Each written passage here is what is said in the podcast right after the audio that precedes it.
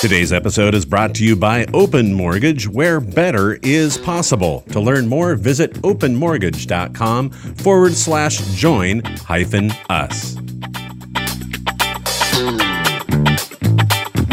The pandemic has exacerbated the retirement savings gap. Housing market is showing signs of cooling, and the Florida Supreme Court says a lender can foreclose on a non borrowing spouse. These are your top reverse mortgage news stories for the week of July 12th. You're listening to HECM World Weekly, the nation's only weekly podcast for the reverse mortgage professional. The economic hardships caused by COVID 19 have been felt unevenly among Americans.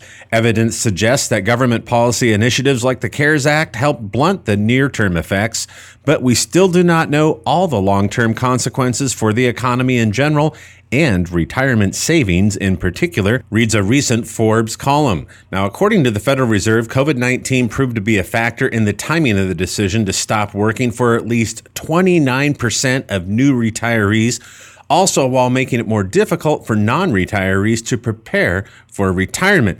And one American in 10 actually tapped into the retirement savings account for non retirement expenses in 2020. Not surprising considering the federal government allowed up to $100,000 between IRAs and 401ks to be taken penalty free from their accounts. Of course, those penalty free withdrawals were subject to guidelines which had to be met to avoid paying the penalty. Nevertheless, it had many taking their hard earned money out of retirement savings when perhaps they needed it the most, especially those nearing retirement during the pandemic.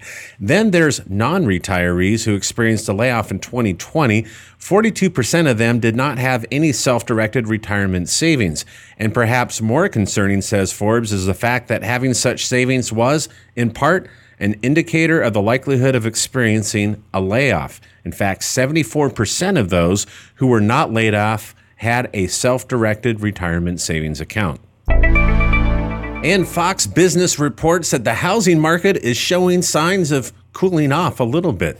Fox Business writes spring 2021 is already defying seasonal trends with an actual slight drop in home sales and a big drop in inventory. That, according to a report from the real estate company Remax.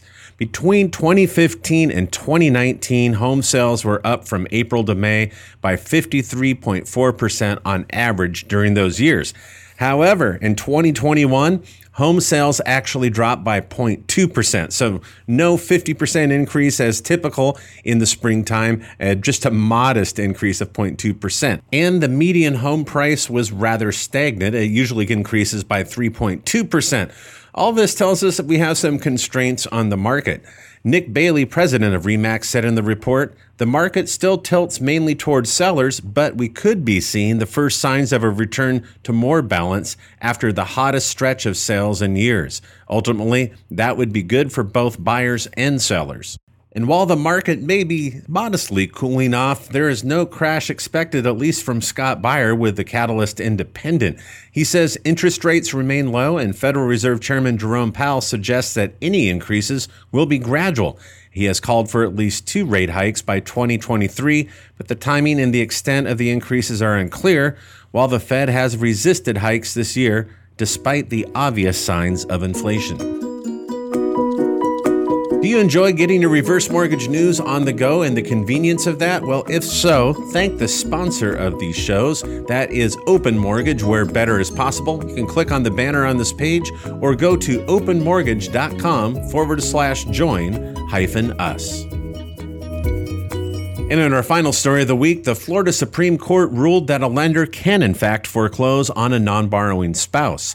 National Mortgage News reports that a 5 2 Florida Supreme Court ruling will allow foreclosure on a non borrowing spouse of a reverse mortgage because she failed to redeem the property after the note became due. The case, WMVF versus Palermo, is now being sent to the trial court, which is expected to approve the foreclosure motion. Now, follow these dates with me. The foreclosure was first filed in 2010 against Mrs. Palermo, even though it is a HECM or federally insured reverse mortgage because because her case predates the protections for non borrowing spouses, so they did not apply, said both attorneys for the plaintiff and the defendant. We're disappointed in the results since Mrs. Palermo, who signed the reverse mortgage as a borrower, believed that the lender could not foreclose until her death, said Jeffrey Hearn of Legal Services of Greater Miami, who represented her in the appeal. It was after her husband's death that the loan became due and payable for repayment. And when that did not happen,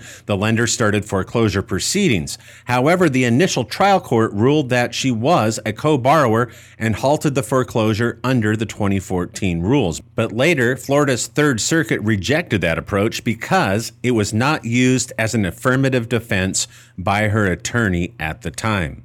In the Supreme Court's majority ruling, Justice Alan Lawson wrote, However, contrary to the third district's holding, the location of Mrs. Palermo's signature on the mortgage did not unambiguously and as a matter of law make her a co borrower under the mortgage.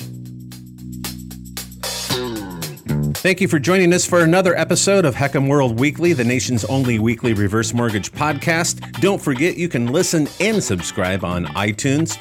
And for the latest breaking video commentary and analysis, go to hecmworld.com and be sure to click on the subscribe button. Give us your email. That way we can send you updates each week so you never miss any recent developments in our industry. Thanks again for joining us, and be sure to return next week for more reverse mortgage news on the go, whether you're driving to work, at the gym, or even out on the golf course. Enjoy your week and happy originating.